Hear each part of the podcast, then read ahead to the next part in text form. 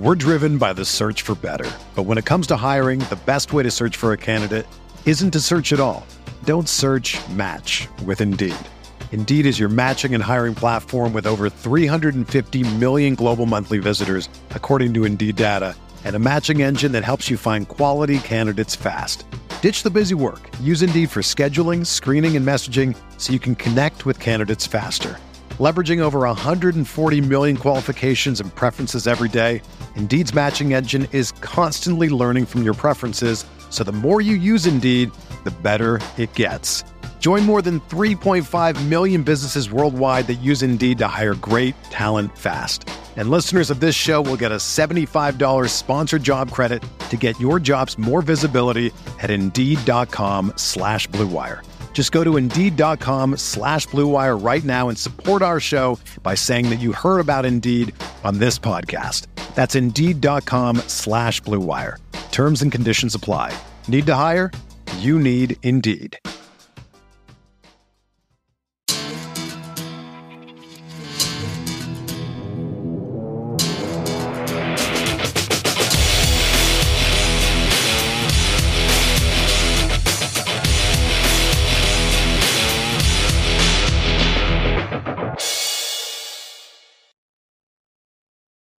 Hey, what is up, everybody? Welcome inside the Guilty as Charged podcast, coming to you live from the Blue Wire Studios here in Las Vegas. So, uh, my name is Steven. I am your host, as always, coming to you to talk about the first day of the 2022 NFL Draft, preview a little bit of day two and day three as well. And joining me to do that are my guys, Tyler and Arjun. Arjun, we'll start with you today, man. How are you doing?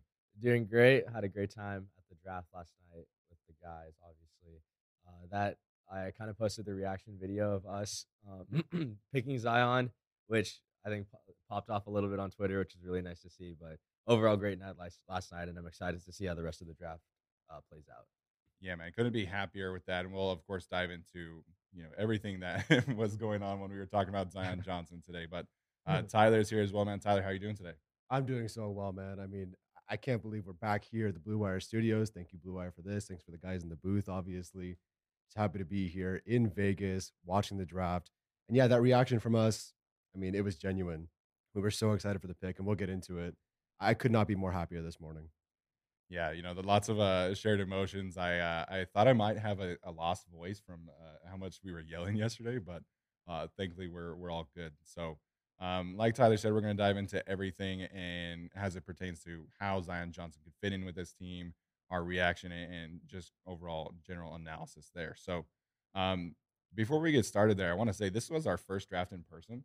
You know, this this was a really like unique experience, I think, and um, you know, James Ebo, if you follow him on Twitter, he's been going to the draft for you know 20 years straight, but uh, this is the first time in my life that it's been on the West Coast, and so you know we made plans a few weeks ago to to come out and, and have a great time, and I think we are able to do that. So uh, Tyler, we'll start with you, man. What was it kind of like with your first time uh, being at the draft in person?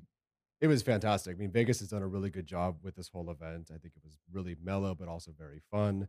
Um, outside of the magician that everybody booed on stage before the actual draft, um, everything was great. The fans were great. There were no fights, no problems. There was shade at the right times. It wasn't too hot. It was perfect. I loved being here, and I can't wait to go to the next one. What'd you think, Arjun? Yeah, it was great. I think I think the best part about it was like you saw like a collection of like every fan base that was there for the most part. Like even the Rams fans were there, Broncos fans were there. Yeah. Like, even teams that didn't have a first round pick, you had fans that were there.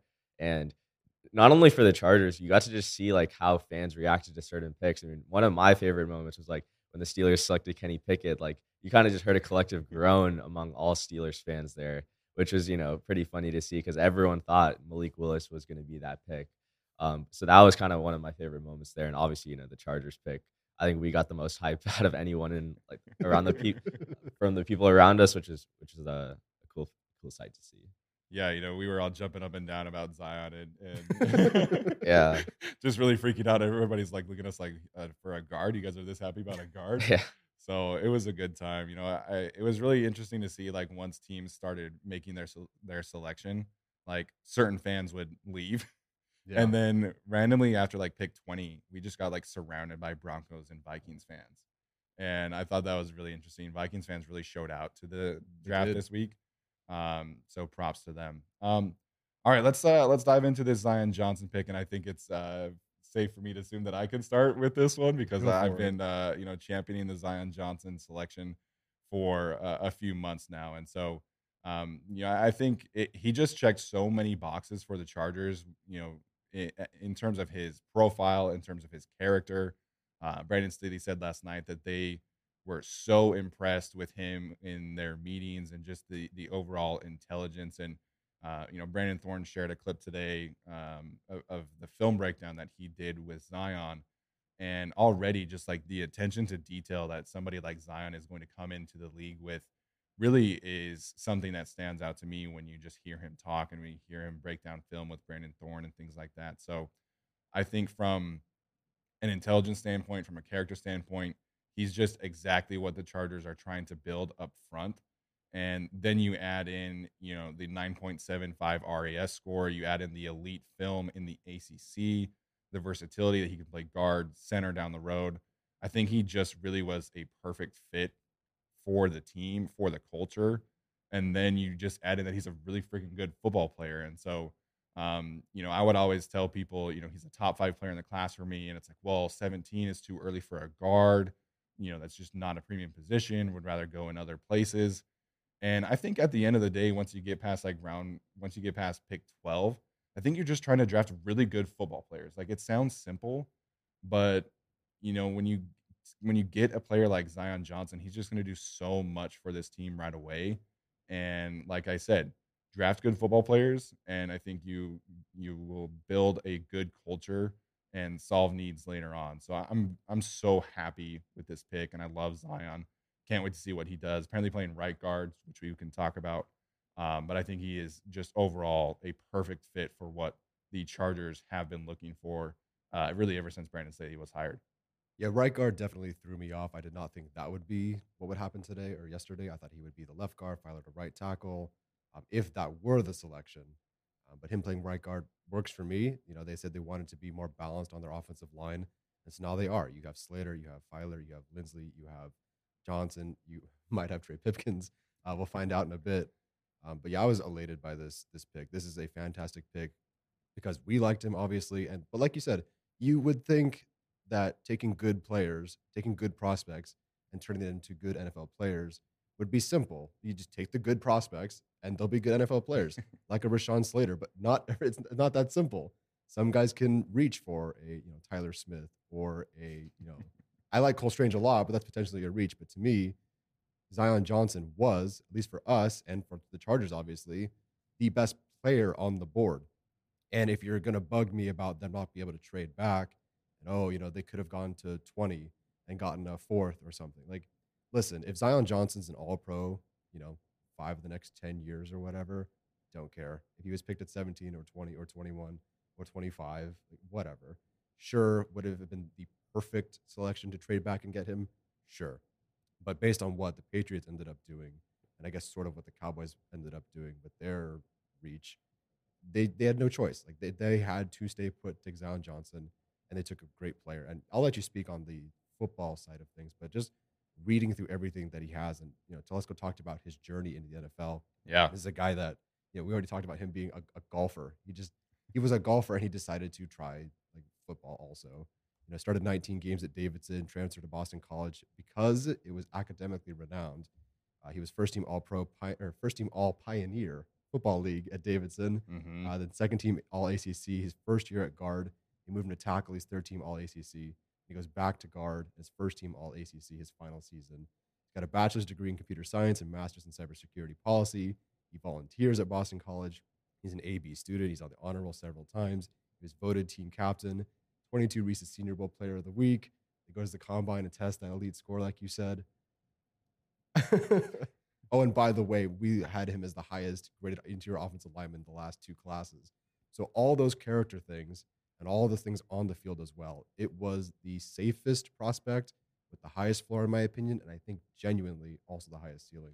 Yeah, before Arjun jumps in here, uh, highest graded interior offensive lineman I've ever studied in three years. Oh wow, okay. So I didn't do that. 2020. Yeah, we yeah, 2020 uh, 20 the 2020 class was just me and Jason, but uh, Zion Johnson to me is just a, a fantastic player, regardless of where he fits. And I think, you know that's really what the draft is about. And so you know I'm glad you laid out everything that he's kind of accomplished and the person he is. Um, and we'll get into the football stuff, but uh, yeah, highest graded interior offensive lineman I've ever studied. Granted, it's only been three years, but I, I think that carries a lot of weight. Yeah, no, I so I think like the thing that needs to be said is like this might not be the most sexy pick. This might not be the pick that like everyone is going to talk about, especially given all the trades and everything else that happened. But like this was a pick at a position of need where the Chargers have struggled to find like quality guards for years now. Feiler took care of the left side. Zion hopefully will take care of the right side. And I think it, I think it shows a good process that like when you t- listen to their press conference, they're talking about he was the best player on their board, right? And I mean, I I've been championing like I have been verbally against a guy like Trevor Penning or Bernard, Bernhard Raimann, not because they're bad players, just because their developmental curve is going to be like a two to three year process with but like a guy like Zion Johnson hopefully has the ability to step in and be a plug and play day one right guard who like is at least average in year one. Like that's all like that's all we're asking for. Like we already have a really good left side. All we need on the right side are guys not to be liabilities, not to be what Kelemete was at times last year, or like Storm Norton. Like obviously Zion's gonna play guard and we still have to figure out tackle, but it's all about filling a position of need. And given how the draft played out, like there was no receivers worth taking. Mm-hmm. McDuffie was there, but like we, there's obviously concerns with like if you start him and Asante, you have two guys under like five eleven. So you go with the safest player on the board. The Chargers have done a great job of filling their roster out throughout free agency the past two years to the point where you only have one or two holes, and this was one of those holes. And I'm so I'm glad they filled it.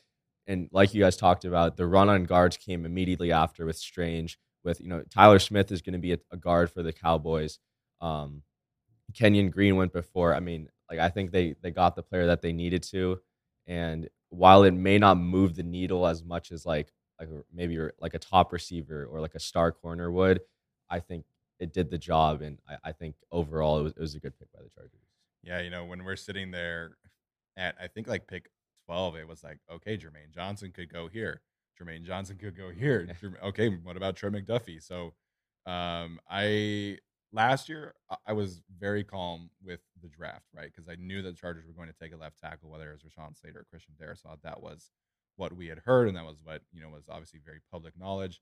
And this year, man, when the way that the board played out, I was just like, they could go any direction, and I would not blame them. You take a pass rusher like Jermaine Johnson, take a corner like Trent McDuffie, who we kind of talked about could play a little bit safety for them.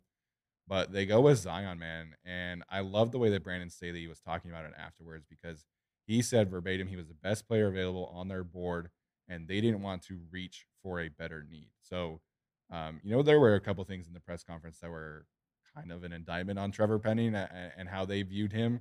And to me, that was one of them. And, you know, he also said that they really valued Zion's real toughness was his mm-hmm. his right his specific quote. And so um, you know, I, I applaud them for that. You know, it's not a sexy pick. It's not gonna, you know, we were watching ESPN get up on the way over here, and nobody's talking about Zion Johnson because he's a guard and he's going to be, you know, a really good player, and he's not going to be a, a, receiver who's going to catch a ton of passes and cause some drama and things like that. But just a really, really solid, good football player. And you know, you mentioned the All Pro potential. I, I'm with you right there, man. Like, he, I think he does have that kind of potential.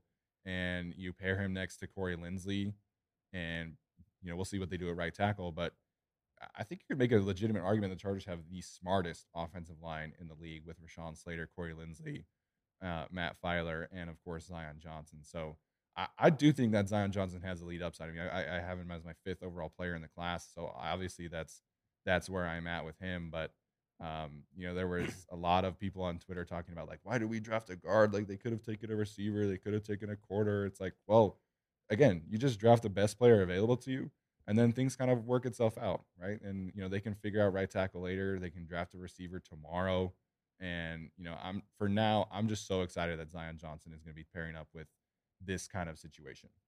Yeah, I mean, listening to Brandon Staley, he could sell me any bridge and I would buy it True. for what it's worth. But just hearing him speak, especially about that, you know, he, they loved Zion Johnson's real toughness, and they didn't want to reach for a tackle. They're, they're, take, they're talking about Penning And I've never seen Staley really do that, like talk about another player not on his team. But it, it was true. I mean, they were going to have to take a project that could have been an all pro. And listen, Trevor Penning with the Saints might be an all pro in a couple of years, and I'll be happy for him. But the Chargers know that, you know, our offensive line coaching staff, we don't really know if they can put together a good line or really develop. You know, the Saints know they can do that. So the Chargers go, listen, Zion Johnson is a great safe pick. And I just love the things they said about Zion Johnson, that Staley said about Johnson. You know, I like the part that you can also, you know, you can help tackles in this league, but you can't help interior offensive linemen as much. Yeah. So interesting leading into the Trey Pipkins thing. Um, I like they want to be a rugged football team. You know, they can run it more to the right now as the best player on the board. He was a fantastic pick. And for anyone who's complaining about taking a guard at 17, if Zion Johnson was taken at 17 in 2019 or 2021 or even this past draft, he wouldn't have been the first interior offensive lineman taken. I forget who it was in 2019. We saw Kenyon Green this year. I can't remember who it was last year. It was Alijah Vera-Tucker last year at 13 or 14. I think it was, and I was thinking it was Lindstrom at 14 in 2019. So, you know, this is a, about where you're going to start finding these guards. And again, Yeah. there were no receivers on the board. I was told during the draft, like during the first few picks, the Chargers weren't going receiver anyway. They cited Mike Williams' contract extension and Josh Palmer. I never thought they were going wide receiver at 17, to be completely honest, unless somebody really, really fell. So that's, you know, Just and just another thing based on that. Just I'm just, just gonna throw out some numbers. So Zion's contract is, is going to be about like a four year, sixteen point six mil. So about like four point four point like one five mil a year. Mhm. So the average guard, like the average guard, has a contract APY of about five point eight million. So if Zion is average, he's going to be giving the Chargers surplus value on his contract. If he's if he's in that like second tier of guards, like the Laken Tomlinsons, or um, like the who's the second tier guard, uh, like like that second tier, Yeah, I gotcha. that that group of guards make about 10.7 million. So that's like if he's that tier, he's going to be giving a lot of surplus value. If if he's an all pro by year 2, he's going to be giving the Chargers about like 13 mil worth of surplus value. So like regardless of how Zion plays, he's probably going to be giving the Chargers surplus value on his deal. On top of that, the there's an interesting like thing about should the Chargers have taken corner. Like corner is one of the most hit or miss uh, positions in the draft. The Chargers really can't afford to get a hit or miss guy right now. I think that's why they went out and signed J.C. Jackson because like you're like you know what you're going to get out of him. You've seen th- four years of NFL play out of him. Yeah. If you take a corner in the first round, everyone thought Jeff Okudah was the safest prospect in 2020, and he turned out to be what he is right now. If you can make the argument for McDuffie, I wouldn't have been against the pick if that was it. But you don't know what you're going to get out of him. I think, and I understand the developmental curve for guards is a little bit high or is like is longer than for other positions. But I think that's just that's just a product of like the physicality aspect of going from college to the NFL. On top of, uh, we talked about this last night, like some tackles converted to guards, like they're put in that guard category. So like not only do these converted tackles have to learn a new position, they also have to get acclimated to the NFL. But for a guy like Zion Johnson who played guard in college, uh, especially in his final year, I put I just put this on Twitter. Like he his win shares in college ranked in the 99th percentile in his final year. Like you're you're not only just getting a great player, like you're getting one of the best in college in his final year. Consistently got better every single year. Just you know, just a great pick and again, probably one of the safest prospects they could have gotten at 17. That is a that is a fantastic poll. So I appreciate you uh, sharing that, and we'll dive in now really to kind of the player that he is, and um, to your point, you know about guards and the value they have. I mean, we're seeing Matt Feiler at seven million dollars APY, and the value that he's bringing to the team, and um, you know I think Matt Feiler's a very safe floor safe floor kind of player. We know who he is. We know he's going to give you about 22, 25 pressures, be a very efficient pass blocker. Um, obviously, he had a career season as a run blocker, in my opinion, this past year, which is uh, something that Brandon Staley kind of highlighted and why they don't necessarily want to break up that pairing with him and Rashawn Slater and Corey Linsley. But to me, Zion Johnson just has that next gear. And so um, you know, first and foremost, diving into the numbers here, you know, he played guard for two seasons at Boston College. He played uh, left tackle in 2020, but in 2021, he allowed six total pressures, one penalty, which I think again kind of speaks to him versus Trevor Penning. Mhm. Um, in 2019, eight total pressures, one penalty again, and in 2019, he had a pass blocking efficiency rating of 98.6 and in 2021 99 so Hmm. you know I, when we were doing our interior offensive line breakdown i shared this because at true media they weigh it as how many blocks do you lose how many blocks do you win and they charted zion johnson as losing 0.3% of his blocks this past season at boston college so Hmm. essentially just a perfect college guard and i think that's what the chargers kind of saw in rashawn slater too at tackles very similar profile so um, there's that as a pass blocker. I think he's just so efficient with his hands and violent with his hands. And you know, Brandon Staley specifically mentioned his bench press total from uh, the combine, which I think was 32, 33, um, in that range. You know, high 90 percentile, uh, as with everything else. And so I think as a pass blocker, he's just so smart. He's so strong. He's so violent. And he's going to be able to control that line of scrimmage. I mean, two years ago, I keep on talking about this, but you know the the trio of Forrest Lamp, Dan Feeney, and you know whoever they had at right guard would just struggle with like the most basic of stunts. I mean, if you go back and watch that Patriots game, which I know nobody wants to do, but it's not like the Patriots were throwing the kitchen sink at them and doing these crazy blitz packages. It was just like basic loops and basic games, and that trio just could not handle it.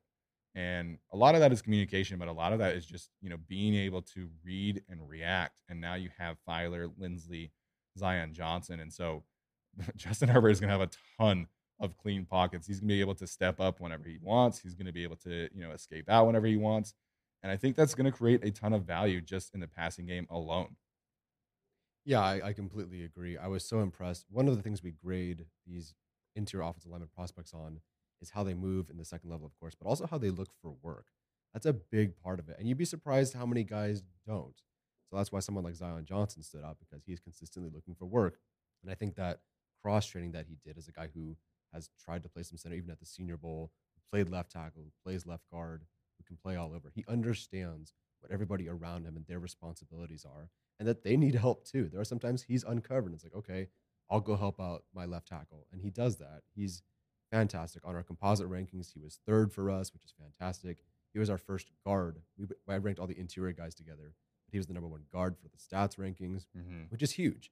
I think some some people, for some reason, pre-draft process were like, well, the Chargers, you know, stats don't really matter as much. But the Chargers have done a really good job this offseason targeting specific stats.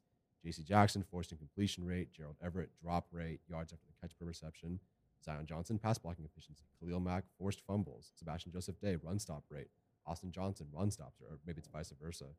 But they've been so great about finding specific, standout, and very critical, important traits that are, are stats based to go after. And yeah, 99 pass blocking efficiency, whatever. What was the win rate, or what was the?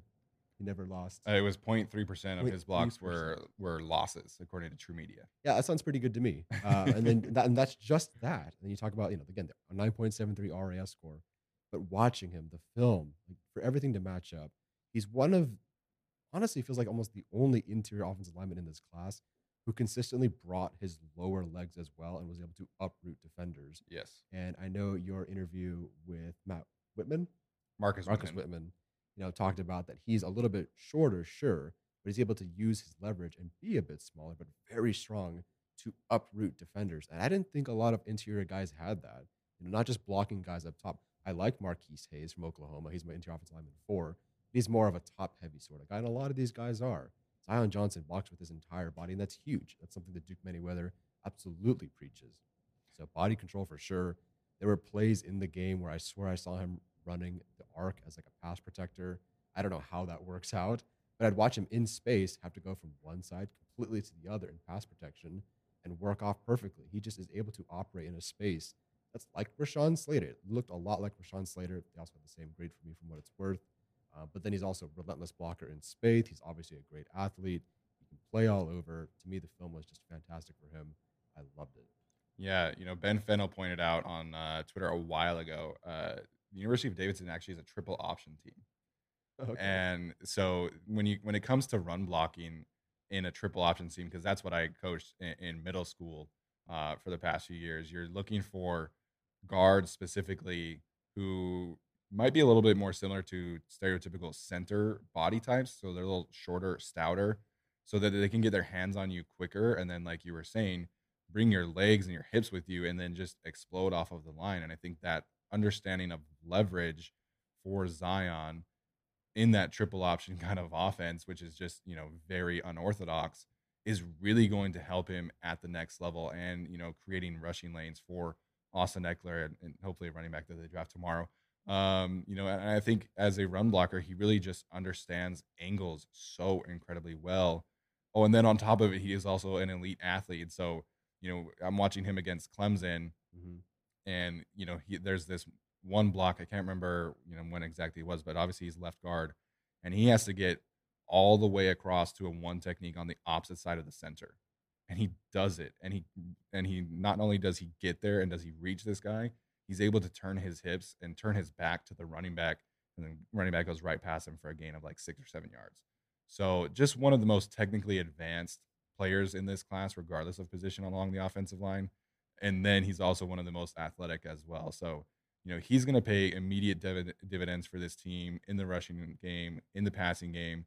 And like, I, I, I still can't believe this, man. I, I'm so excited that this guy is going to be on this team protecting Justin Herbert, creating rushing lanes. And I don't want to jump the gun too much, but like, legitimately could be one of the best interior three players in the league with Linsley and Matt Feiler. So um, I, I'm so stoked about this man. I can't wait to see how all of it unfolds and how you know he's able to get with Corey Linsley and just pick his brain and and be able to grow with Rashawn Slater for the next 10, 12 years. I, I couldn't be happier with this pick. Yeah, and I'm gonna. I know you talked about the RAS score. I actually wanted to bring up some like combine stats. So like at PFF, we looked at like what combine stats matter the most for interior offensive linemen. So for interior offensive linemen, the two stats that matter the most, that have the most effect on like how they perform in the NFL, is their short shuttle or are their short shuttle and three cone drill, and then followed by their broad jump and bench press. Zion in the short shuttle ranked in the 95th percentile among all guards. Among three in the three cone, he ranked in the 94th percentile. In the broad jump, he ranked in the 93rd percentile. and in the bench press, he ranked in the 90th percentile. Hmm. So you're talking about combine stats that translate to the NFL. The dude ranks in the 90th percentile in everything. I mean, like, I, I don't know what else you could ask for in a product in, in, a prospect. And like, the last thing I'm gonna bring up about like the trading back, like, look, I every mock draft I put out on Twitter had the Charger trading back. Yeah. I understand it takes two to tango, and like for a for look for a GM like Tom Telesco who has never traded back in in ten years of as being GM, he's never traded back like what like why would teams call him right like it's probably him yeah, that has to initiate true. the steelers like they probably thought that the saints weren't weren't going to go with uh, a quarterback which makes sense because the saints if the saints really wanted a quarterback they traded up to 11 to get a receiver like that probably makes the steelers think that okay, the Saints are going all in with Winston. We're just they're just going to surround him with weapons. They're not going to go quarterback, so yeah. there's no need to trade up right? So again, as much as we were hoping that the Chargers trade up, traded up, like we were even talking about it while the Chargers were on the clock. Like hopefully they trade back. Hopefully they trade back. It takes two to tango, and even if the Chargers didn't trade back, they still got a great player at you know a position of need. Yeah, you know the trading back thing. I a lot of people were talking about the Packers trying to trade up the Cowboys trying to trade up, but those were conversations for receivers. Mm-hmm. And by the time the Chargers were on the board, there were no receivers. I mean, the Washington Commanders take Jahan Dotson at 16, which is just kind of ridiculous to me. I like Dotson a lot, but you know, uh, at least they traded back to get him, I guess. But you know, there were no trade partners, and that's what Tom Telesco said after it was really quiet. And you know, could you have maybe convinced the the Chiefs to come up? I guess probably, but why would you help the Chiefs? Yeah. So, you know, there were just no trade partners. So I think it's it was just a really sound process overall. And, you know, Colin Cowherd tweeted out like the Chargers are going to draft a player who's just going to be a really good player and fall to them. And it's going to be an annual tradition because that's what Tom Telesco does. And, you know, we had this conversation with Arjun as well. So, um, you know, putting a bow on the, the Zion stuff, you know, I think Arjun brings up a great point with just the kind of athlete, the kind of value that he's going to bring. Uh, and I'm really excited to see it. So, We're driven by the search for better. But when it comes to hiring, the best way to search for a candidate isn't to search at all. Don't search match with Indeed. Indeed is your matching and hiring platform with over 350 million global monthly visitors, according to Indeed data, and a matching engine that helps you find quality candidates fast. Ditch the busy work. Use Indeed for scheduling, screening, and messaging so you can connect with candidates faster. Leveraging over 140 million qualifications and preferences every day, Indeed's matching engine is constantly learning from your preferences, so the more you use Indeed, the better it gets. Join more than 3.5 million businesses worldwide that use Indeed to hire great talent fast. And listeners of this show will get a $75 sponsored job credit to get your jobs more visibility at Indeed.com slash BlueWire. Just go to Indeed.com slash BlueWire right now and support our show by saying that you heard about Indeed on this podcast. That's Indeed.com slash BlueWire. Terms and conditions apply. Need to hire? You need Indeed. Get ready for the greatest roast of all time the Roast of Tom Brady, a Netflix live event happening May 5th.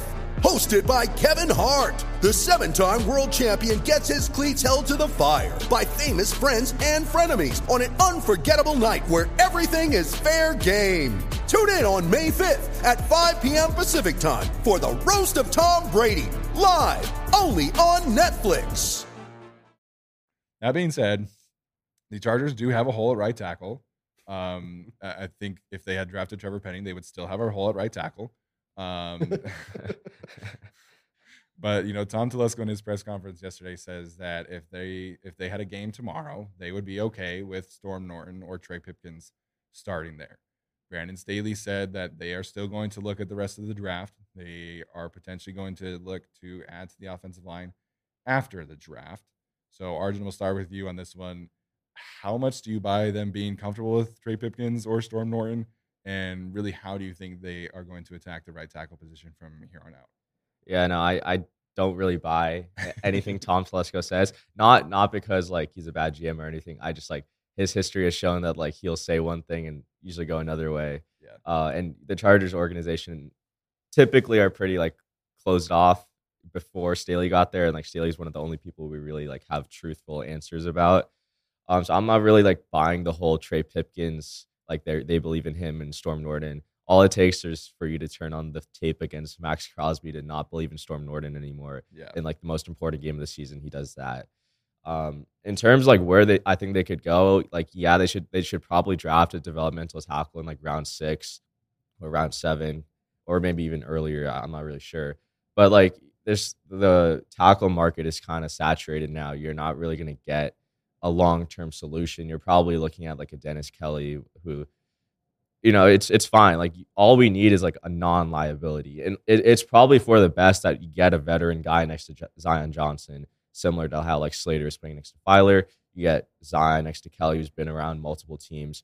Who um he was with the Packers, I believe, this past year Yeah. right? And Packers had a bunch of young guys starting along their line, so like he could help in that mentor mentorship aspect of things. But yeah, I'm not. I think they still need to address the tackle position.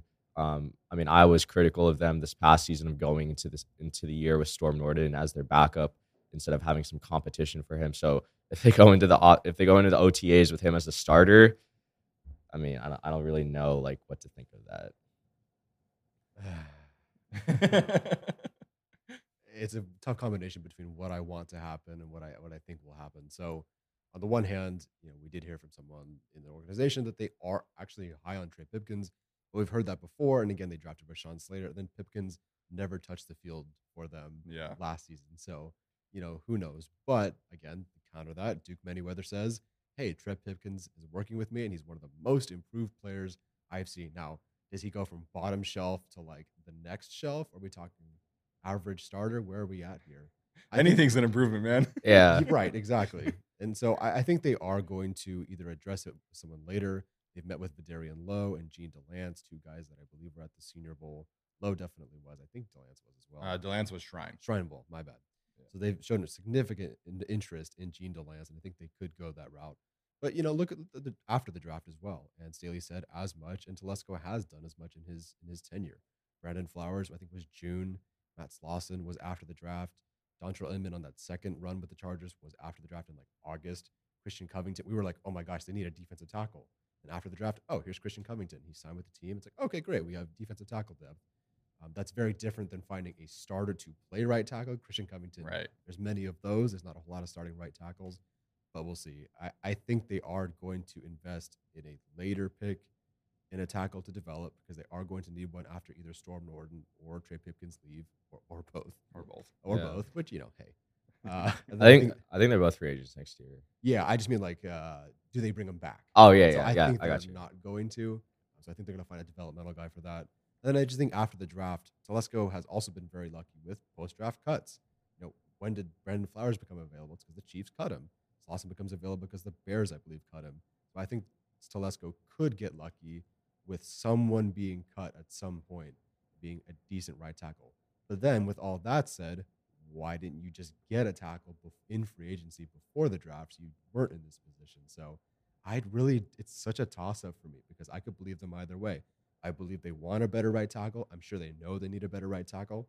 On the other hand, I watched Tom Telesco, you know, send Philip Rivers out at age 52 behind Trent Scott, Dan Feeney, Forrest Lamp, Trai Turner, and uh, you know Sam Tevi. Yeah. So it could go either way for me. I hope they make the right decision here, though. Now, I will say the one thing I mean I am confident in as it pertains to the right tackle is that Storm Norton will not be the starter. I believe. yeah. and I, I think if they viewed Storm Norton as a starter, they would have given him a multi-year deal and not just giving him the tender tag, which pays him I think like nine hundred thousand dollars. So um, Storm Norton, they don't view Storm Norton as a start, starter, or they would have paid him as such. So that leaves you with Trey Pipkins or something else, you know, later on. And so um, could Trey Pipkins become that guy? Like, of course, we've always seen the athletic upside. I think he's kind of in the 85th percentile on RAS, very similar athletic profile to Sam Tevi. Like, you understand there's a lot of boxes that the Chargers look for in terms of developmental offensive linemen, and, and Trey Pipkins hits those marks. So, um, the one thing I will say here, and I, I've always felt this because all we can do, right, is kind of connect the dots and follow the breadcrumbs that Tom Telesco, Brandon Staley, and, and the other sources that we are able to kind of verify. I'll just connect all the dots. Brandon Staley specifically wanted to keep Matt Feiler at left guard all season long last year because he wanted to ensure that Rashawn Slater had that veteran presence next to him at all times. I think you could have definitely made an argument that inserting Brenden Jaimes at left guard, putting Matt Feiler at right tackle was a much better solution than keeping Feiler at left guard, putting Schofield at right guard, and then you know doing whatever you want to do at right tackle with Storm Norton or Trey Pipkins. So I- I think that's going to be a very similar approach to how they handle Zion's development. And so I- I think they are going to add a, a veteran at least to challenge for the starting right tackle spot, whether that's Dennis Kelly.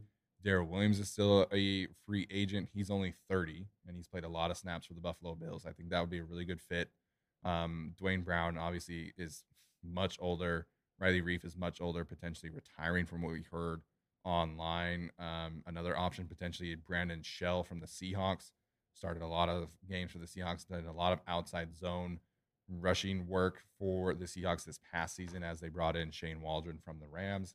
So I think you could potentially be looking at one of those kind of veterans because I really feel that Brandon Staley wants to help his young players hit the ground running. I mean, you look at what he did with Asante Samuel Jr. too.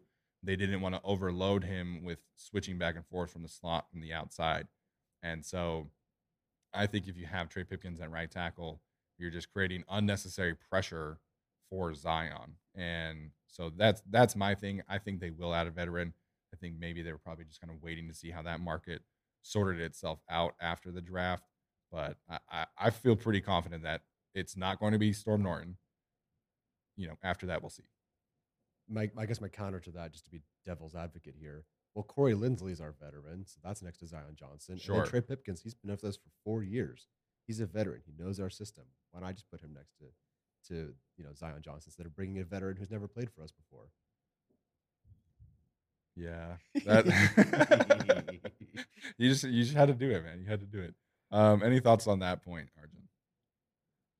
I I mean, yeah, and uh, I I agree with what you said. I don't like if they're starting Trey Pipkins. I mean, Duke Manyweather better get like a royalty if, if, the Chargers make the Super Bowl or something. Yeah, if he's hire good. him as an honorary consultant officially, get him on the books. Yeah. No, no, honestly though, but like, yeah, I, I think at some point the Chargers are probably gonna have to see if like Trey Pipkins is like worth bringing back in 2023. Right. Like, That's a good point. like the the tackles you brought up in the free agency market. I mean, like they're all gonna be one year deals, right? So event like you're still gonna have a long term need there, and like the problem with that is like, the Chargers don't really have the money to go get a long term solution next year in free agency. Right. And so then are you stuck taking another offense alignment in the draft?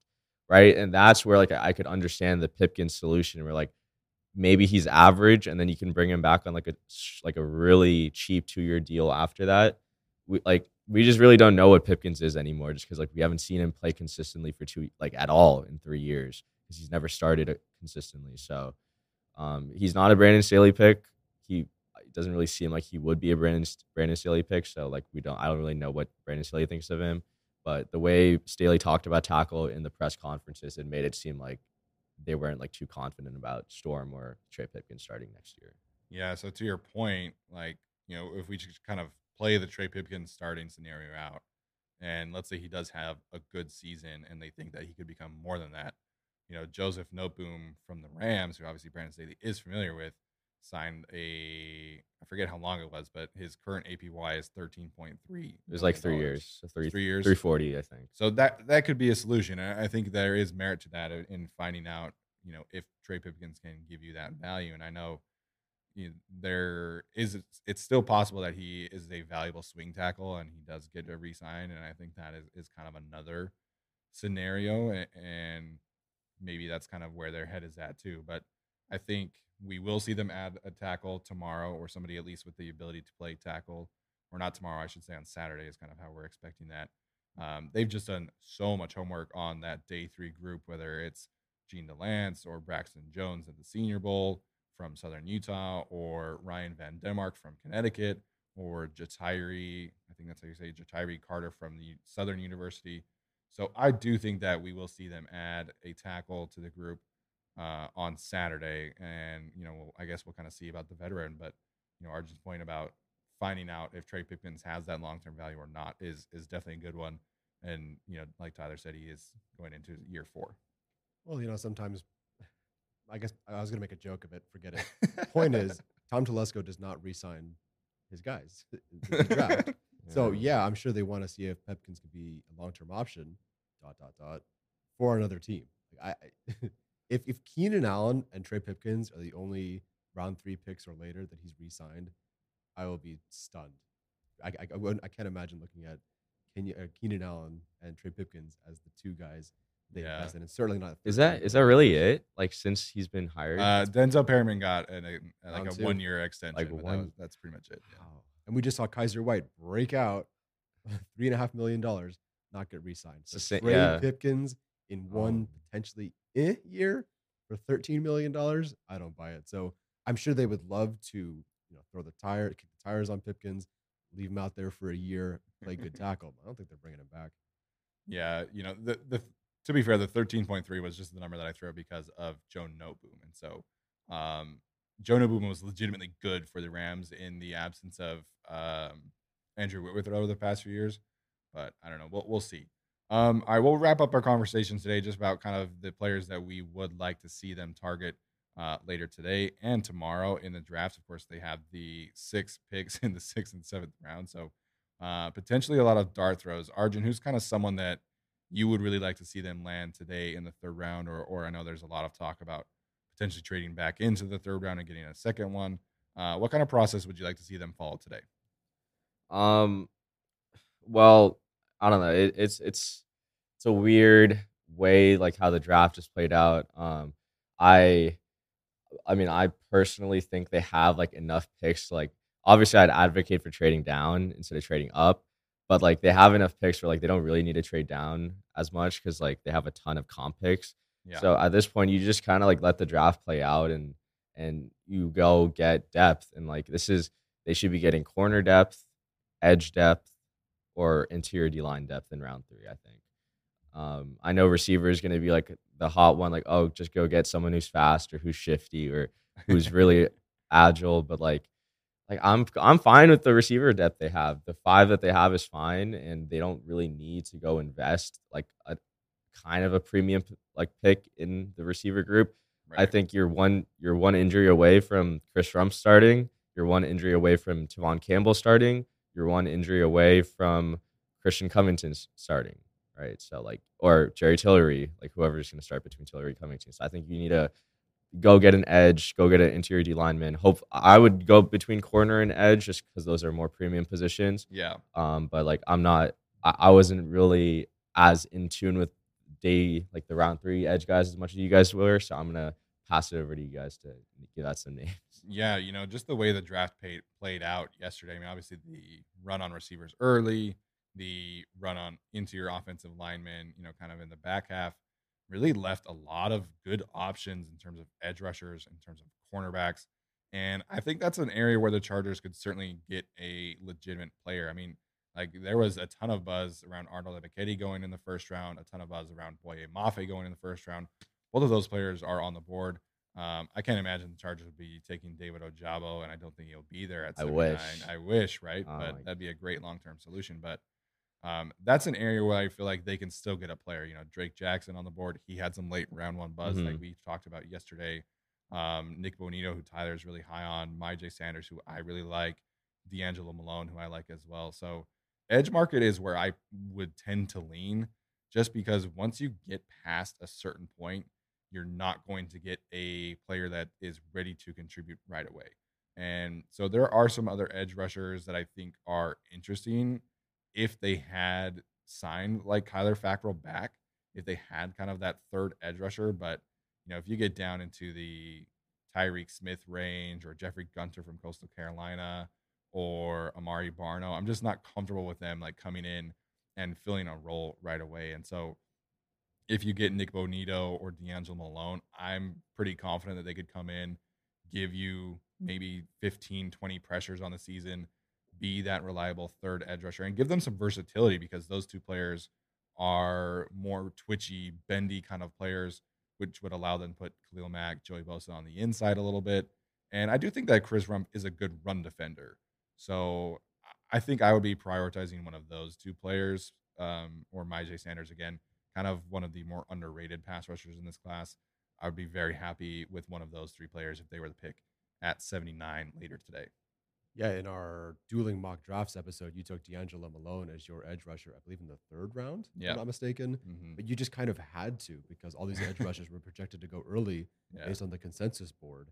You know, it wasn't your favorite pick. I think he's like your last edge that you would take is, in yeah. round three. And even then it doesn't feel great. But the drop off again from there to the next guys in round four, round five is, is significant. And where, where you get to a point where you're not going to draft a round four guy to start at edge three over Chris Rumph unless he blows up training camp. I just doubt that for them. So if they do want a true edge three, and again, I would love for it to be Chris Rumph. I just don't think it'll be Chris Rumph. But if they want a true edge three, I really think that 79th pick has to go to edge, and I think it should. Again, corner, you know, it's wishy washy. Tevaughn Campbell starts. I don't like it. but edge three, like, it's not just that Bosa gets hurt or they rotate out eh, or Mack gets hurt and they need like an edge three and edge four just because they you know they just want to rotate guys out. No, they they put those guys on the field like a quarter of the game, or at least a, a third of the defensive snaps. Yeah, Bosa kicks inside. I don't know what Khalil Mack's going to do, that edge three is going to play a lot of snaps. I don't know how much corner four is going to play. Corner four playing is more based on the injuries, I think. Right. Whereas edge three is is a priority. They are going to play that edge three. So I, the way the board's falling right now, you know, I kind of thought Ojabo could go in the first round with that first year option. I definitely thought Ebiketie was going to go in the first round. Now those guys are getting pushed back. So, you know, Malone is your cutoff, but if that jumps from maybe Malone to Myjai Sanders, which is my cutoff, or heck, Nik Bonitto, you know, that's great. I think the Chargers getting an edge three at this point would be fantastic. They need to address that. Other than right tackle, I fully believe that edge three is the biggest need on their roster right now. And again, they could believe in Chris Rumph, and that's cool for them but to me, that's a bad process. You can't look if this is a team that values stats.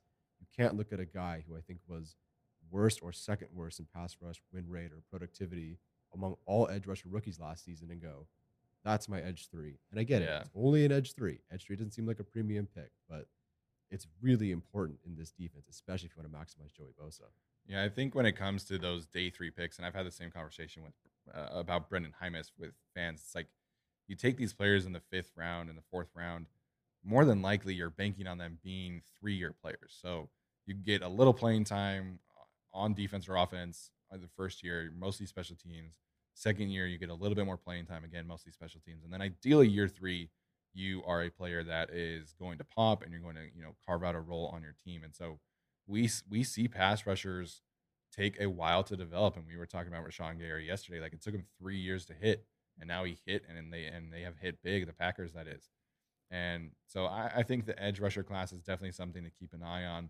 Um, I'm curious to see really kind of how the offensive line run in the back half of the first round influences specifically the second round. Mm-hmm. Um, maybe that pushes cornerbacks down again. Maybe that pushes down the edge rushers again because there's Andrew Booth is still on the board. Again, there's health concerns there. Kyler Gordon is still on the board. We I heard that he was potentially in play for the Chargers at 17, so he's still on the board. And then you get to guys who I think are more in their range of, of being available at pick 79, Alontae Taylor, Martin Emerson, Tariq Castro Fields, Coby Bryant, Marcus Jones, Damarri Mathis, Mario Goodrich, Roger McCreary still on the board. He was getting late first round hype for a while.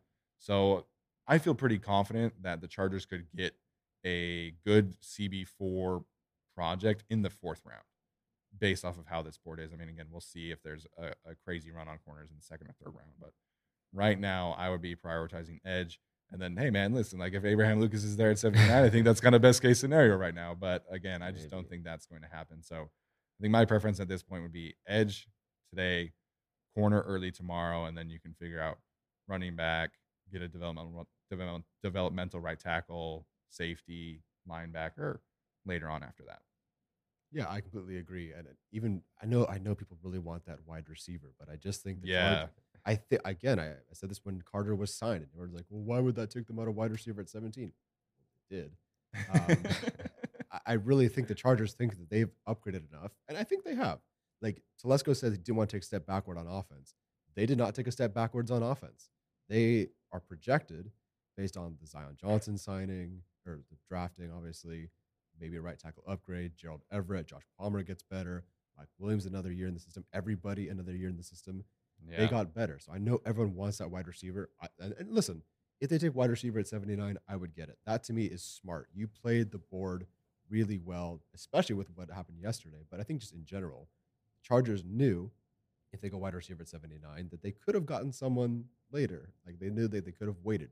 Khalil Shakir, Alec Pierce, whatever. So whoever that, uh, who, if, if that ends up being someone at 79, great. But then again, like I said, early in the draft, someone said they're not taking a receiver at 17. Yeah. They, they specifically cited Josh Palmer and Mike Williams, of course, but Josh Palmer. So I do think he is going to have a significant role along with Jalen Guyton. I think they're cool with that. And then running back, I don't think, you know, they do that in the third round. I don't want them to really do that in the fourth round. They don't need um, to. They're, they're, They don't. All of the running backs are on the board. None of them went. Yeah, exa- exactly. No, absolutely. Breece Hall could have gone first round. I believe he was there too at the draft, and he didn't go, and that's you know, that's totally fine. Running back class isn't fantastic, but I think it's deep enough, and the Chargers have invested. It, honestly, it's a big win for Joshua Kelley, for Larry Rountree, for whoever they draft fifth, sixth round, because they have a, a, at worst a legit starting four offensive line, and to me, Yeah. that is far more true. important than any early running back because you know the O line makes the running back. I don't care how good the running back is. Najee Harris, what was his yards per carry? What was his whatever? I mean, the Pittsburgh line was terrible, but he's a great player. But he can only get them so far. So Yeah. I think you know they've invested in, in the line. I know people want ri- wide receiver or even running back. Everyone wants Jerome Ford. Everyone wants you know Calvin Austin. I get it. You shouldn't want Jerome Ford, Alex. Uh, he's not watching, but he's catching strays right now. I just think they can wait. So I completely agree with you. Edge three at 79 would be per- perfect. If the right guy isn't there, I get it. And honestly, Sure. it's wishful thinking right now for the right guy to be there. But if he's there at 79, take him and then go corner. But if it's not, if the edge rusher isn't there, I really think I'm like pushing chips in on Alontae Taylor being the pick at 79 if the right edge player isn't there. Yeah, Alontae Taylor just checks so many boxes, and you know this coaching staff is placing such a high priority on connections to the coaching staff and Alontae Taylor has a bunch of them. So I think that would be a fantastic pick. Um, he is. Let me make sure I have this right. Alontae Taylor is my cornerback seven, so he's right next to uh, Kyler Gordon. So he's my highest third round grade corner, and I think that would be a, a fantastic pick. So um, that's going to do it for us today, guys. Again, could not be happier about the Zion Johnson selection.